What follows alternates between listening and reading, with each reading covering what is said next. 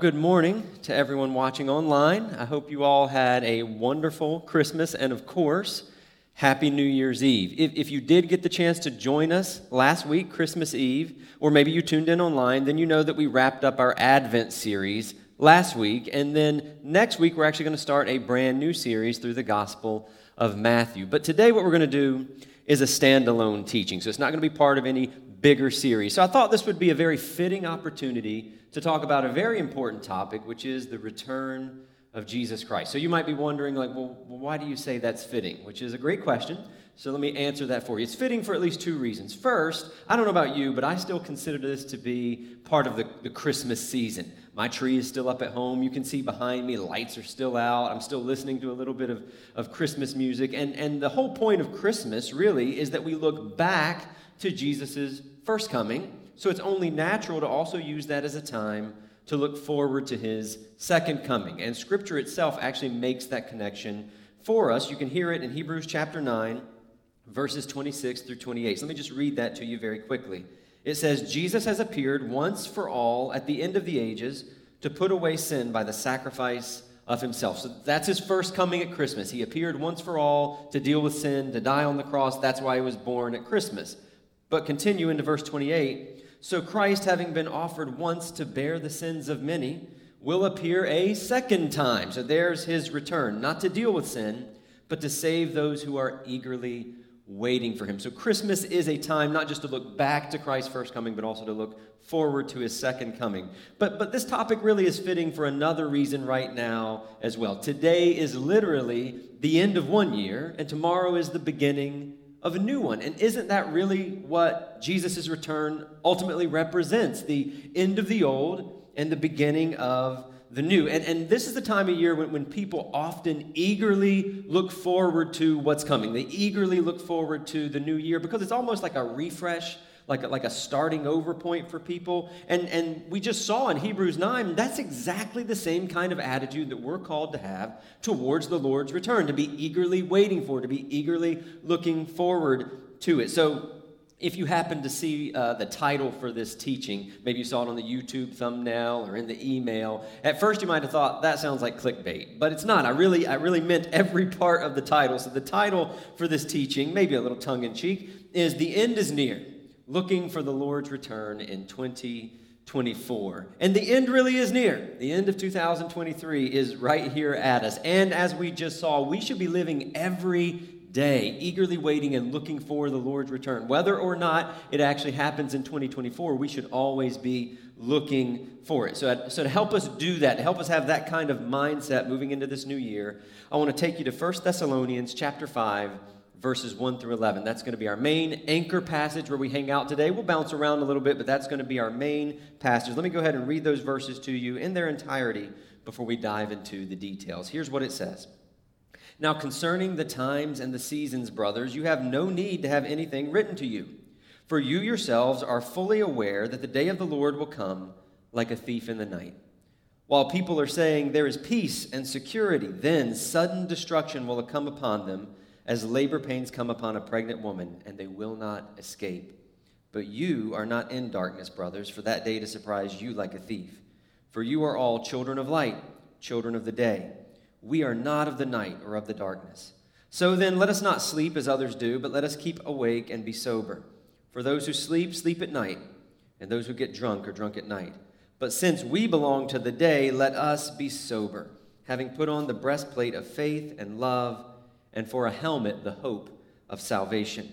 For God has not destined us for wrath, but to obtain salvation through our Lord Jesus Christ, who died for us, so that whether we are awake or asleep, we might live with him. Therefore, encourage one another and build one another up, just as you are doing. So, for the remainder of our time together, I just want to walk you through these verses by really dividing them into two parts. First, we're going to look at three truths about Jesus' return. And then we'll transition and look at three attitudes we should have towards Jesus' return. And I realize as I say that, that, that some of you are going to be already doing the math in your head and thinking, is he disguising a six point sermon as a two point sermon? And the answer to that is yes, I am. But there's nobody here to stop me because I'm recording this online, so I'm going to do it anyway. Let's go ahead and get started. This is the first part of this teaching is three truths about Jesus' return. So, so obviously that's the theme. I've been saying that a lot, Jesus' return, but you might have noticed in this passage it never explicitly says anything about Christ's second coming or his return. It doesn't use that language. So, how can we be sure that that's what this is even about here in 1 Thessalonians 5? And the answer to that is because in verse 2, we see the theme of this passage is this phrase, the day of the Lord. We'll talk more about it in a second, but let me just define that for you in terms of the Old Testament. This is, this is not a phrase that Paul made up. It is used all throughout the Old Testament. It's very common, and it refers to a time when God will come to save his people and judge evil once and for all. Once we get to the New Testament, the New Testament authors, like Paul, make the very clear and obvious connection between that day of the Lord and Jesus' return. So, so the Old Testament authors, they were prophesying about this event in the future, but they couldn't see completely how it would come to pass. They couldn't see that the God who's going to come and save and judge, that God is actually Jesus Christ. So all of these 11 verses are about the day of the Lord, Jesus' return. And, and the first truth that I want to pull out from this passage about that event is also found in verse 2. So let me just read it to you from the beginning. it says this for you yourselves are fully aware that the day of the Lord, and here's the part I want to emphasize, will come. So, so the, the first truth here about Christ's return is that it will happen. Paul here speaks of it as a sure and certain event. One of the things that I really love about Severn Covenant Church, if I can brag on this church for just a moment, one thing that drew me here even before I came on staff was something that, that Pastor Ryan has actually mentioned before and, and he says it like this, so I'll, I'll try to quote him as best as I can. We are a church that does not believe you have to check your intellect at the door. And the reason that we're like that as a church is because Christianity is like that as a religion, as a belief system. I was listening to uh, Neil deGrasse Tyson the other day. You may be familiar with that name, famous astrophysicist. He hosts the PBS Nova series, does a lot of interviews, especially on late night shows. He likes to popularize science. Very smart man. But I was listening to him online the other day, and he was talking about how he doesn't personally believe in God because there's no evidence for him. And so let me just read you his quote. These are his words. He said, Religious people believe something in the absence of evidence. That's why it's called faith. Now, with all due respect to Mr. Tyson, who's obviously a very smart man in, in lots of other areas, smarter than me in lots of other areas, he's just simply wrong about that. Faith, by definition, is not believing something without evidence. That's not what faith is. When you read across Scripture, it's very clear that faith is trusting in someone or something because there is evidence of their trustworthiness. That's what faith. The one place in the Bible that actually comes the closest to actually explicitly defining faith in Hebrews 11 actually uses the word evidence. It's the substance of things hoped for, the evidence of things not seen. So faith is not believing things without evidence. It's trusting in something because there is evidence for its trustworthiness. So I imagine I imagine there's quite a few of you that are listening to me right now who have actually come to believe in some of the core teachings of Christianity like like creation, or the death and resurrection of Jesus, at least in part, you've come to believe those things because you've seen evidence for them. But I also believe that there's some, some of you who would say, I just don't see the return of Jesus in that same light. In other words, if, if, you, could, if you could make your thought process explicit, it would probably sound something like this Like, I, I see how those other teachings are reasonable and compelling. I just don't see that for Jesus' return. I mean, it's been over 2,000 years. And despite countless numbers of people across the centuries saying that it's right around the corner, it hasn't actually happened. So it just seems hard to buy into the return of Jesus Christ. I think there are a lot of committed Christians, people who are really committed to following Jesus, who just aren't buying into his return. They just don't believe it. Either admittedly they don't believe it, they just say it, or they reinterpret it to mean something else, or they don't believe it functionally. Like, it has no bearing on the way they live, and they just don't think about it at all. So, so what I want to do with this first truth, this, this truth of the certainty of Christ's return, is I want to show you, just I want to take just a second to show you that not only is this a reasonable belief, it's also an essential belief. So, first, just, just consider that Jesus himself taught his disciples that he would return a second time. If you read through the Gospels, you can see this very clearly. I'm actually going to quote a couple of those places here in just a few minutes, but, but you might be thinking, well, that's, of course, that sounds kind of elementary. I know that. But here, here's why it's important to remind you about that. If you believe in Jesus, because you have found the evidence for his life, death, and resurrection to be compelling, then, then logically it makes sense to also believe what he taught. If this man really died and rose again, and you see evidence for that, then he's somebody whose teachings are worth listening to. The most solid foundation for believing in the truth of Jesus' return is the fact that Jesus himself taught it, and you found Jesus to be trustworthy. So, so if you're out there, if you're listening to me, and this idea of Jesus' second coming is a stumbling block for you actually accepting Christianity and putting your faith in Christ, what I would say to you is don't start there. Start with Jesus himself. Look at the evidence for his life, death, and resurrection. And what I believe, what I sincerely believe, is you'll find that compelling. You'll find the person of Jesus irresistible. Start with Jesus, come to faith in him, and then believe his teachings, one of which is his return. But, but let me make it clear it wasn't just Jesus. After he ascended to heaven, his apostles, his disciples who founded the churches, who took the gospel around the world, they also taught the truth of his return as an essential belief. We can see that right here in the letter to the Thessalonians. This is one of the earliest letters that we have that was written to a church, probably written about 20 years or so after Jesus' death and resurrection. And keep in mind, it's written to a group of people about a thousand miles away from where Christianity started. So, written very early, written very far away, and yet, what does Paul say to them right here in verse 1? He says to these believers in this church that they have no need for anything to be written to them about Jesus' return. Why? Because he says in verse 2, you're already fully aware of it. And the reason they're fully aware of it is because when Paul founded this church himself, he taught them the truth of Jesus' return as an essential doctrine. And that's not just a one off. It's not just he, like he just taught that to the Thessalonians, but the rest of the churches didn't get it. No, no. If, if you read across the New Testament, according to the Reverend Billy Graham, I think most of us are familiar with him, Jesus' second coming is mentioned 318 times in the 260 chapters of the New Testament. So, so I think it's clear, based off of everything we just said, that from the very beginning, the truth of Christ's return has been a core, non negotiable belief for followers of Jesus. So hopefully that's clear, but I know it, that, that still begs the question well, if it's so important and if it's so essential and if it's so reasonable, why hasn't it happened yet?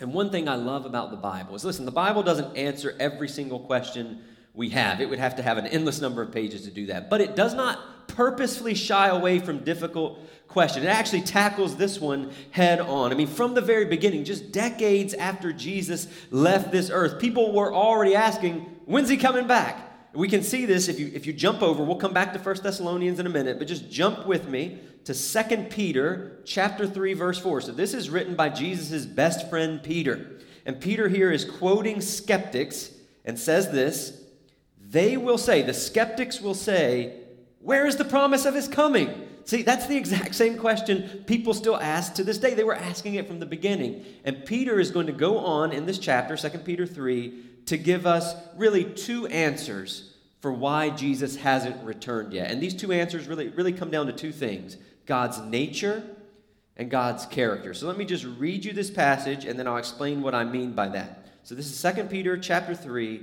verses 8 through 9. Remember the question that Peter's responding to is where's the promise of his coming? Here's the answer. But do not overlook this one fact, beloved, that with the Lord, one day is as a thousand years and a thousand years as one day. The Lord is not slow to fulfill his promise, as some count slowness, but is patient toward you, not wishing that any should perish, but that all should reach repentance. So, so really the first thing that Peter's saying here is that, is that God, who is the very creator of time and space, exists outside of time and space, and therefore he doesn't experience it like we do. Think, think about the author of a book, the author of a story. The author of that story does not exist in the story, they're outside of it. And so there is a real sense in which the author knows the entire story from beginning to end, really in a single moment. They, they know it all. And think about it this way an author of a story, they could spend a whole day just writing a few minutes of dialogue within the story. Or or they could write centuries worth of events in the story and it only take them a few hours to do. The point being, the author is not bound by the space and time of the people in the story in the same way. God is the author of our story outside of it. And so he's not bound by space and time. He doesn't experience it like we do because we are characters in the story. That, that's what Peter is trying to get across here when he, when he talks about a day being as a thousand years and vice versa. Now, now, here's another way to think about this whole time space thing is consider Jesus' first coming. The Bible actually, when it talks about Jesus' first coming, it uses this phrase, the fullness of time. He came at the fullness of time. That's just a fancy biblical way of saying the perfect timing. But, but consider that for a moment.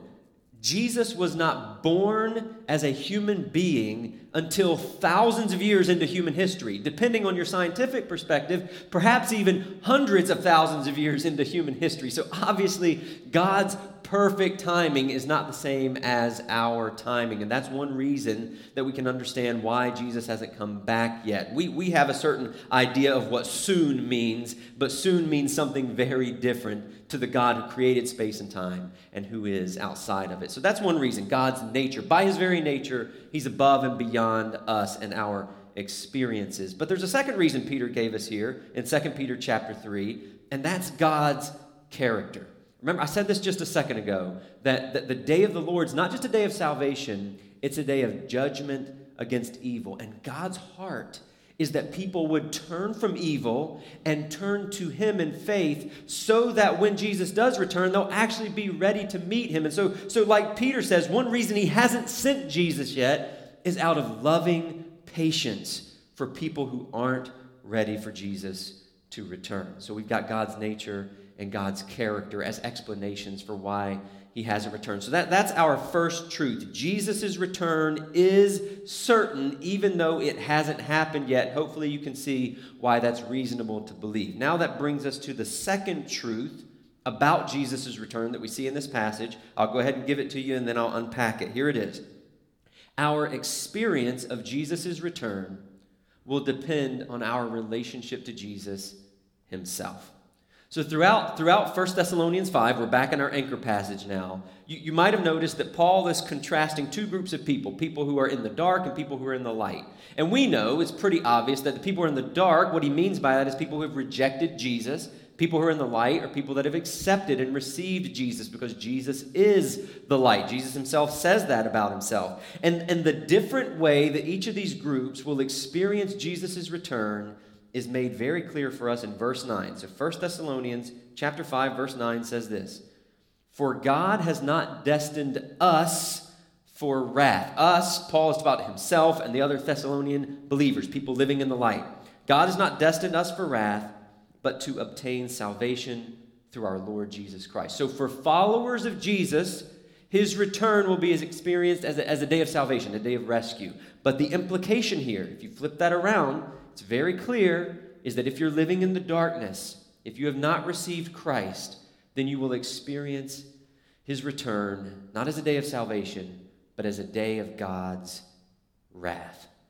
And I realize by saying that, that that's not a very popular idea. And, and, and, maybe you're thinking, well, you're misinterpreting that, Anthony. If you go back up to verse 3, he actually calls it sudden destruction. So you really can't wiggle out of what's being said here, even though it might be uncomfortable. But, but, but I think one reason why we get offended in our culture about this idea of God's wrath, one reason we find it so uncomfortable is, is at least partially because we are so sheltered and comfortable as 21st century Americans. What I mean by that is, is for, most of, for, for most people, through most of history, they have not lived lives like we have lived. Most people, for most of history, have seen and experienced firsthand violence and evil that most of us have only watched in movies or read about in books. There's a gentleman by the name of Miroslav Volf. He's the professor of theology at Yale Divinity School. Very smart man. He actually grew up, though, not in the United States, but in Croatia. And if you were alive in the 1990s or if you've studied that, that period of history, you know that in the 1990s, Croatia broke out into sectarian violence. There was ethnic cleansing that went on. And Miroslav Volf's own father, years before this, actually was imprisoned in a communist labor camp. I tell you all that before I quote him here to just show you that he's got a little bit of authority on what he's about to say. He, he's probably experienced or has a connection to human evil in maybe a deeper way than a lot of us do. So, what, what, he, what he has to say here carries a little bit of weight. Listen to what he says in response to people who, who are offended by this idea of a God of wrath. These are his words. To the person who is inclined to dismiss belief in divine vengeance, I suggest imagining that you're delivering a lecture in a war zone. And among your listeners are people whose cities and villages have first been plundered, then burned and leveled to the ground, whose daughters and sisters have been raped, whose fathers and brothers have had their throats slit. The topic of your imaginary lecture to these people is a Christian attitude toward violence. Your thesis or your argument is we should not retaliate, since God is perfect, non coercive love. Soon, he says, in this imaginary lecture to these people who have suffered so much, soon you would discover that it takes the quiet of a suburban home for the birth of the thesis that human nonviolence corresponds to God's refusal to judge. In a scorched land, soaked in the blood of the innocent, that idea that God will not judge, that idea will invariably die. Now, I realize that's, that's a little bit of a dense quote. His point there is yes, as Christians, we are clearly called to not retaliate, but not because God doesn't retaliate, but precisely because He does. We can let go of vengeance because we know God will avenge. So, in other words, whereas we may see the wrath of God as offensive, people like, like he described who have experienced firsthand the depths of human evil, many of them will see the wrath of God as justice and relief. But also, you need to realize that, that God is not simply a God of wrath. That's not all that He is. I mean, God sent Jesus the first time to actually make a way for us to escape his wrath. That's, that's really the entire message of the gospel, is that all of us as humans have rebelled against our loving creator. We have not loved him and honored him the way that he deserved. We have not loved and honored the people made in his image the way that they deserve, and therefore we deserve his wrath. But in his great love for us, he sent his own son, and his son came willingly to absorb that wrath in our place by dying on the cross. That's the message of the gospel. That's why God sent his son the first time. So, in, in the same book that I just quoted, Professor Volf goes on to say this. Here's another quote from him God will judge not because God gives people what they deserve but because some people refuse to receive what no one deserves. If evildoers experience God's terror, it will not be because they've done evil, but because they have resisted to the end the powerful lure of the open arms of the crucified Messiah. Now, of course, there is a real, there is a biblical sense in which God does judge people because of the evil that they've done. They, they, deserve his judgment in that sense. But, but what Volf is saying here is really what is just what Jesus says himself in John chapter 3, verse 18. So we're all familiar with John 3, 16. We all like to quote that. It's a great verse.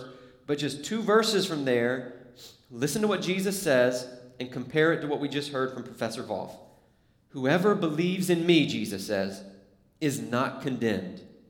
But whoever does not believe is condemned already. Why are they condemned? Here's the answer because he has not believed in the name of the only Son of God. So before Jesus returns, right now at this very moment, he is standing with nail pierced hands open wide, arms open wide, calling and pleading for people to come and be safe from judgment and from the wrath of God, to come and be saved because he took the wrath upon himself. So those who are finally judged and condemned will be the ones who resisted and rejected his embrace to the very end. So that's the, that's the second truth about Jesus' return. We talked about the first one, it is certain. We talked about the second one, which is our experience of it will depend on our relationship to Jesus. Now we come to the third truth, which I think for many of you, you will find to be the most relevant, just because of things that are going on in the world right now. So here it is. The third truth about Jesus' return is that it will be both unexpected and expected.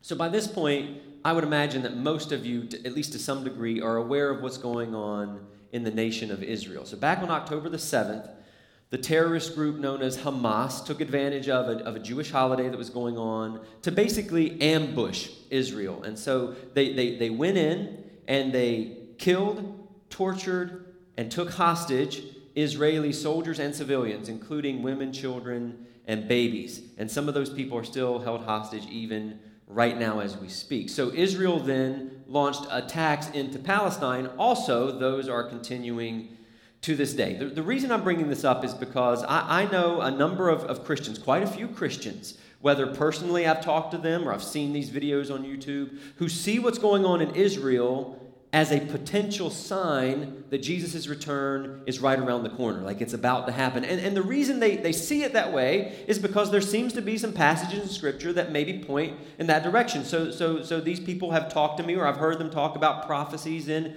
in Ezekiel chapter 38 in the Old Testament. Or you could even go to prophecies that Jesus himself made in places like Matthew chapter 24 where Jesus will talk about wars and rumors of wars being, in some sense, signs that will precede his return. So, so before I say anything else, else about that, let me just be really clear. There's nothing, there's nothing inherently wrong about trying to discern the times and the seasons that we live in. 1 Thessalonians 5 actually calls them that, the times and the seasons. Nothing wrong with that. But let me, let me just put up uh, a little bit of a caution light, okay? Not, not a red light, just, just a little bit of a yellow light here, just a little bit of a, a slow down. And, and, and what I mean by that is, is, is it is indeed possible that the war in Israel is a sign of Jesus' return. That's, that's possible. But it's not the only sign. The Bible talks about other signs. One of them is actually mentioned right here in 1 Thessalonians chapter 5, verse 3. Let me read it to you. It says, While people are saying there is peace and security, then sudden destruction will come upon them. So think about that. Jesus said, wars and rumors of wars. Now, Paul is saying peace and security. So you have to ask, which one is it? And to quote a famous preacher I know, the answer is yes.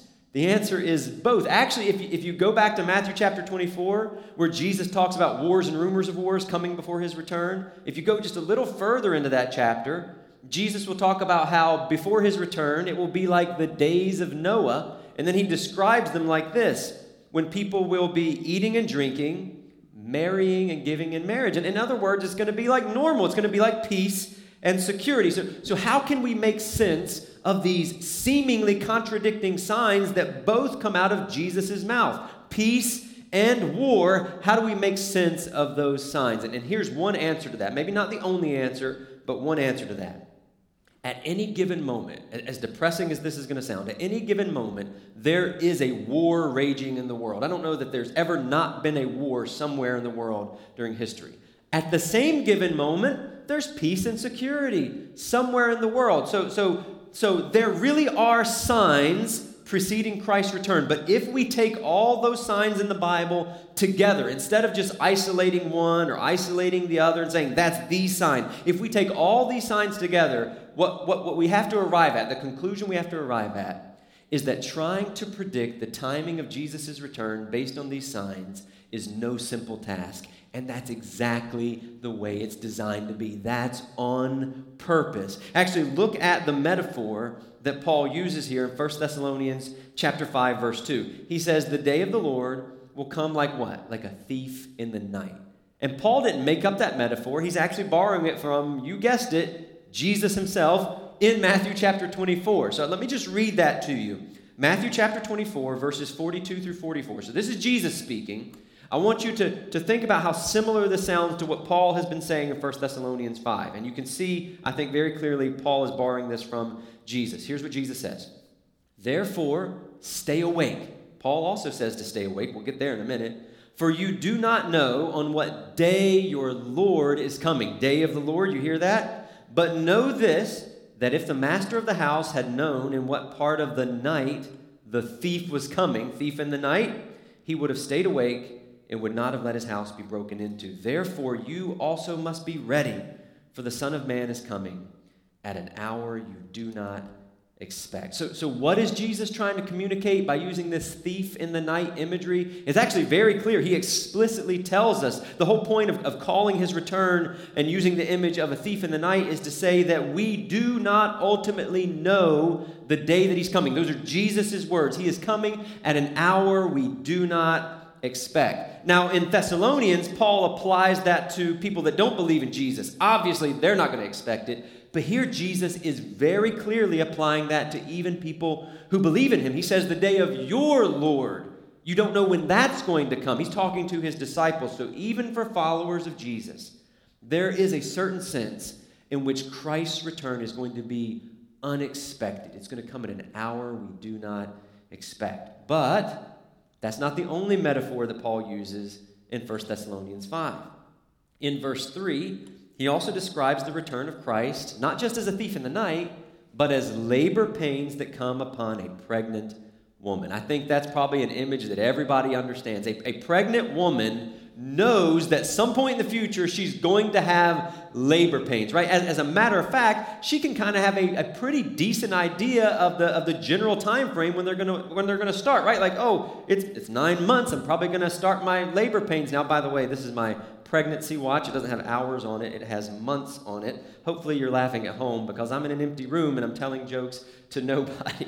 But, but pregnant women, they have a general idea of when those, those, those labor pains are going to start, but they can't know exactly when. So, so now you see there's a sense in which they're expected, but they also come unexpected. And what Paul is saying is that's exactly the way we should think about Jesus' return. That's why when you get to verse 4, he says that that day should not surprise us like a thief in the night. It's going to be like a thief in the night, but it shouldn't completely surprise us. So if we go back to Jesus' master of the house analogy, he's talking about a homeowner. We need to be like the homeowner who may not know exactly when the thief is going to break in, but they received an inside tip that that thief's been casing the house. So they're going to be watching and they're going to be ready. We need to be expecting the unexpected. That's how we should be approaching the timing of Christ's return. So, so, what we really need to do to wrap this up before we move on, we need to join these two ideas together. So that on the one hand, we really are looking for and expecting Jesus' return, but on the other hand, we don't lose heart when, when Jesus doesn't return after what appeared to be a sign. How can we keep those two things together? And the best approach that, that, I, that I've ever found is the approach of a theologian named Wayne Grudem. He wrote a very popular systematic theology. And in that book, here's how he explains this. Here's how he brings these two things together. It's a little bit of a long quote, but I think it's really important, especially considering how relevant this topic is right now. Here's what he says In the ebb and flow of world history, we see from time to time events that could be the final fulfillment of some of the signs of the Lord's return. They happen and then they fade away. During the blackest days of World War II, it seemed very likely that Hitler was an antichrist. During times of persecution against the church, it can seem more likely that Christians are in the middle of the Great Tribulation. When we hear of earthquakes and famines and wars, it makes us wonder if the coming of Christ might not be near. But then these events fade into the background, and world leaders pass off the scene, and the tide of events leading to the end of the age seems to have receded for a time. Then, once again, a new wave of events will break on the world scene. And once again, our expectations of Christ's return is increased. With each successive wave of events, we do not know which one will be the last. But here's the key part. And this is good because God does not intend us to know. He simply wants us to continue to long for Christ's return and to expect that it could occur at any time. So, so those are the, the three truths about Christ's return that the New Testament considers essential. Of course, there are other essential truths about Christ's return, but especially in this passage, we're told that we should be fully aware of these things. So, so here they are. I'll, I'll sum them up. Although we do not know the exact timing of his return, could be this year, could be in a hundred years, Jesus is definitely coming back to rescue those who believe in him and have accepted him, and to judge those who have resisted and rejected him. And therefore, we should be living every day of this new year eagerly waiting and longing and expecting for his return. But of course, that brings up a really good question what does it actually look like to live that way? And that brings us to the, the second and really shorter part of our teaching today. So we've talked about three truths about Jesus' return. Let's now transition the same way Paul does in this passage to talk about three attitudes that we should have towards Jesus' return. And we see the very first attitude in verse 6. Let me go ahead and read that to you. Here's what Paul says. He says, So then, that's a really important phrase. That, that means based on all the truth I just told you about Jesus' return. Got to have the truth first. That's the foundation. So then, let us not sleep as others do, but let us keep awake and be sober. So, so the first way that we should live in light of Jesus' return is by being awake and sober. In other words, what that means is think about it in the context of everything else that Paul has said here. We should not allow any amount of prosperity or what he calls peace and security. We should not allow any amount of peace and security in our lives or in the world around us to distract us or to make us so comfortable that we become lazy and sleepy in our pursuit of following Jesus. When our bank accounts are in the black, and our bellies are full and our beds are warm, it can be really easy to convince ourselves that maybe the world's not really that bad after all, right? And maybe maybe this rescue mission that Jesus is returning to perform, maybe it's really not as urgent as I thought it was, right?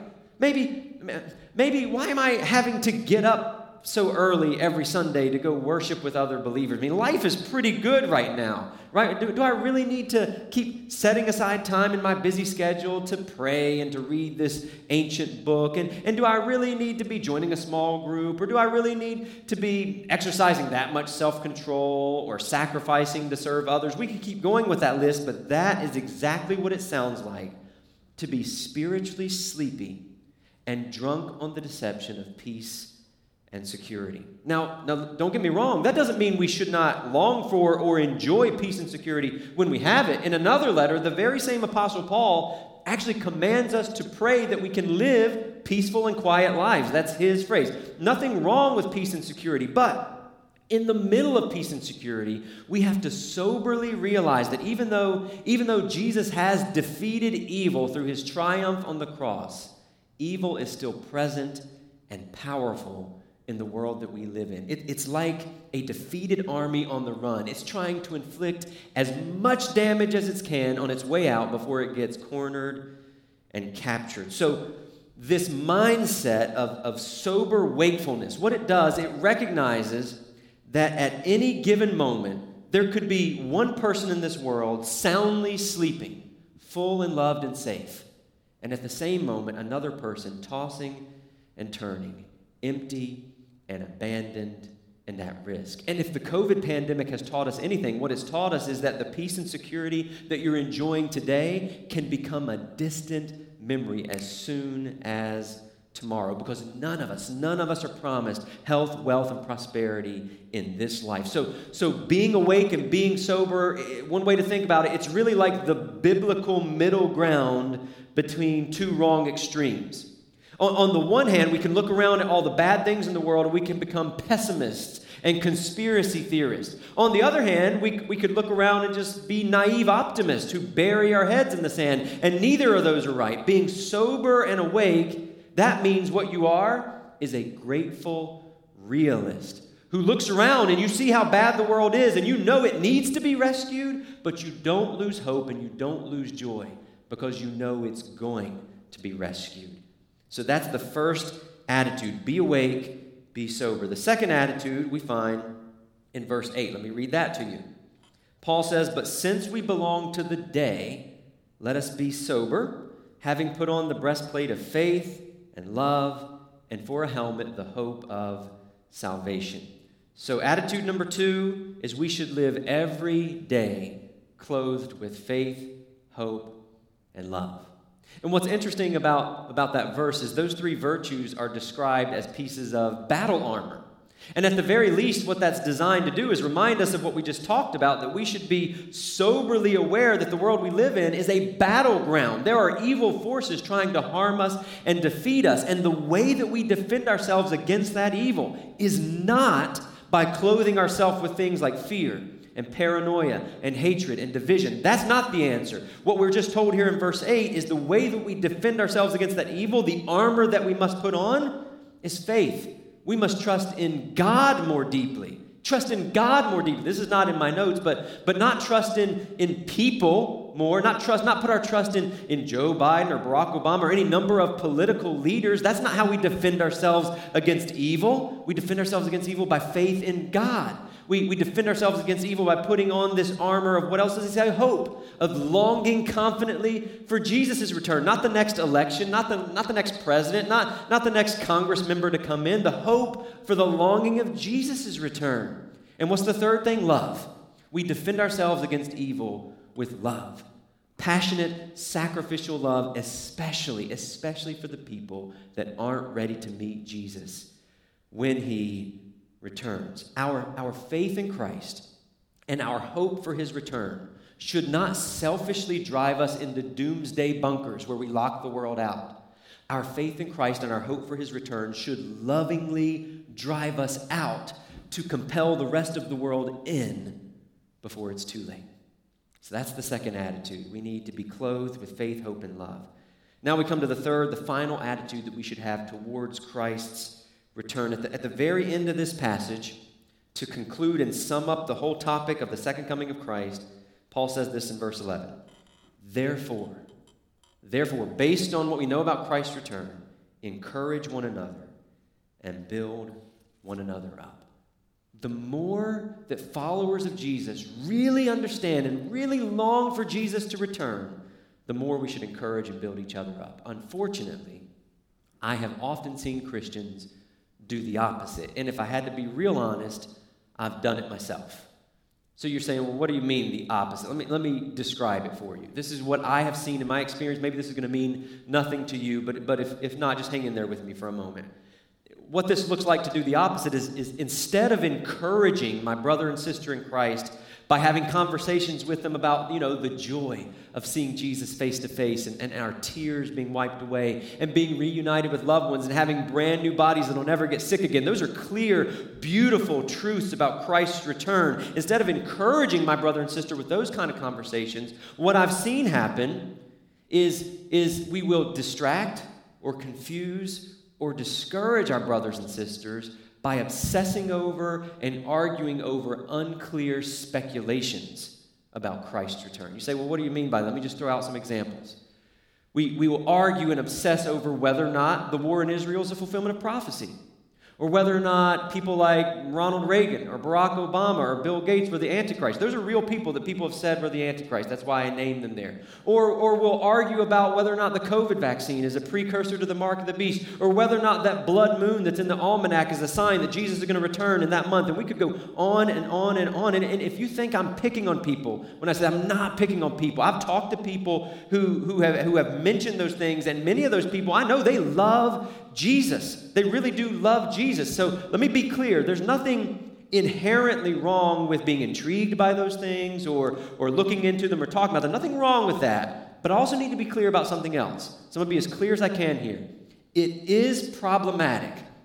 Even more than that, it becomes sinful when, when you become so fixated on those unclear speculations that, that you take the return of Jesus Christ and you wield it as a weapon to tear your brothers and sisters down instead of as a tool to build them up.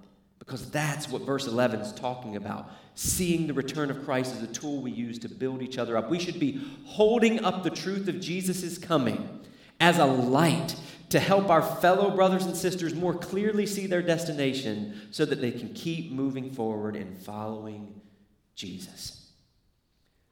So, 2024 could be the year when the Lord returns. Or it could not. We don't know the timing of his return, but we do know how we should be living when he does return, right? That's exactly what we've been talking about. And these three attitudes that we just pointed out, they're, they're not something that we're supposed to wait to adopt until we see the signs. You know, like little kids who hear mom and dad coming, like, oh, they're coming, hurry, hurry, start cleaning the room. We were just playing, but we were supposed to be cleaning the room. That's how a lot of us, I think, approach Christ's return. Like, oh, I got plenty of time to get this all together. If, if, if that's what you heard, you missed the entire point of 1 Thessalonians 5. The entire point in that passage is if you want to have your eyes open, if you want to be ready to meet Jesus and not surprised by his coming, you need to be living with these attitudes right now. And so, again, if you wake up tomorrow, January 1, 2024, and you're wondering, how should I approach this new year? What should my focus, what should my attitude be? You can be certain of at least one correct answer.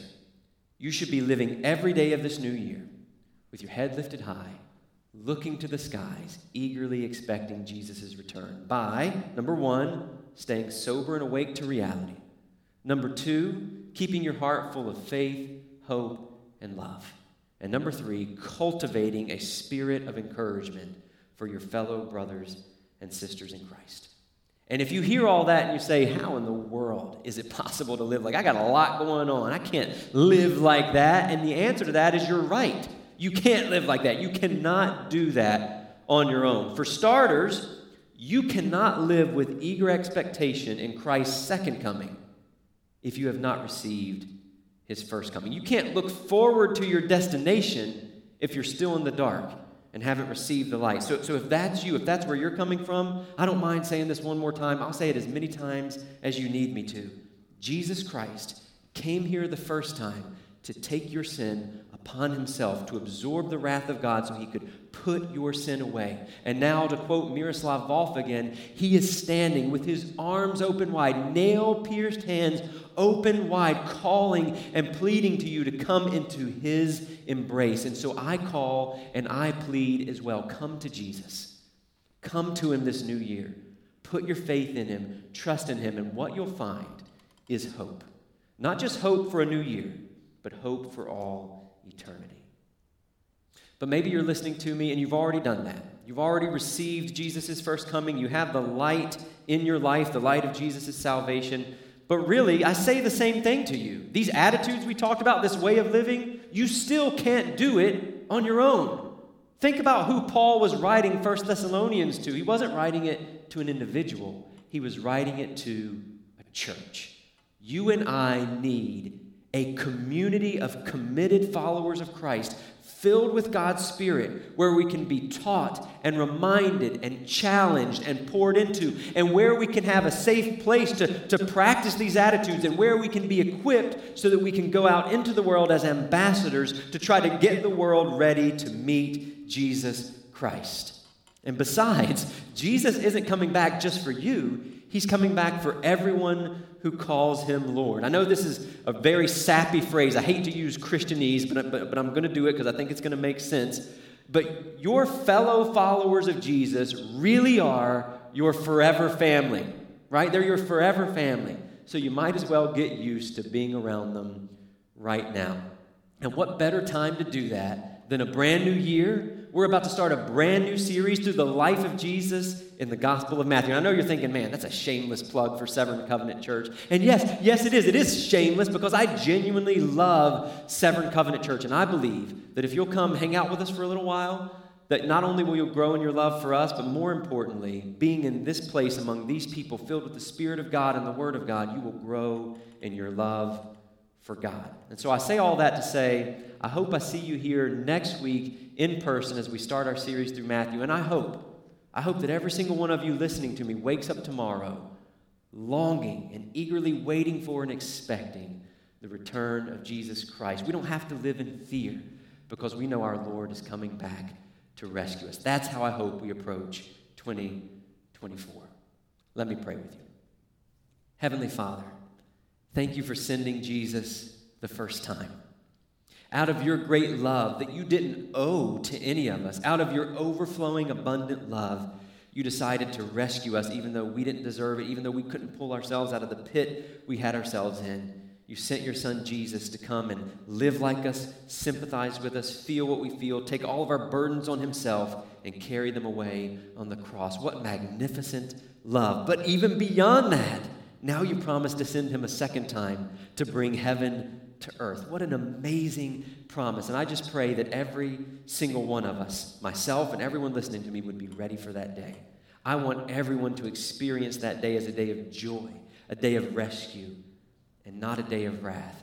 So, God, as we approach 2024, first and foremost, may everyone listening to me embrace the risen Savior. Let me say that a different way, God. May we all come into His embrace because He's the one that needs to hold on to us. And then I pray that you would work in us by your Spirit and by your word. Through our church community, you would work in us soberness and, and wakefulness to the reality of this world. That you, would, that you would clothe us with the armor of faith, hope, and love every, every single day, God.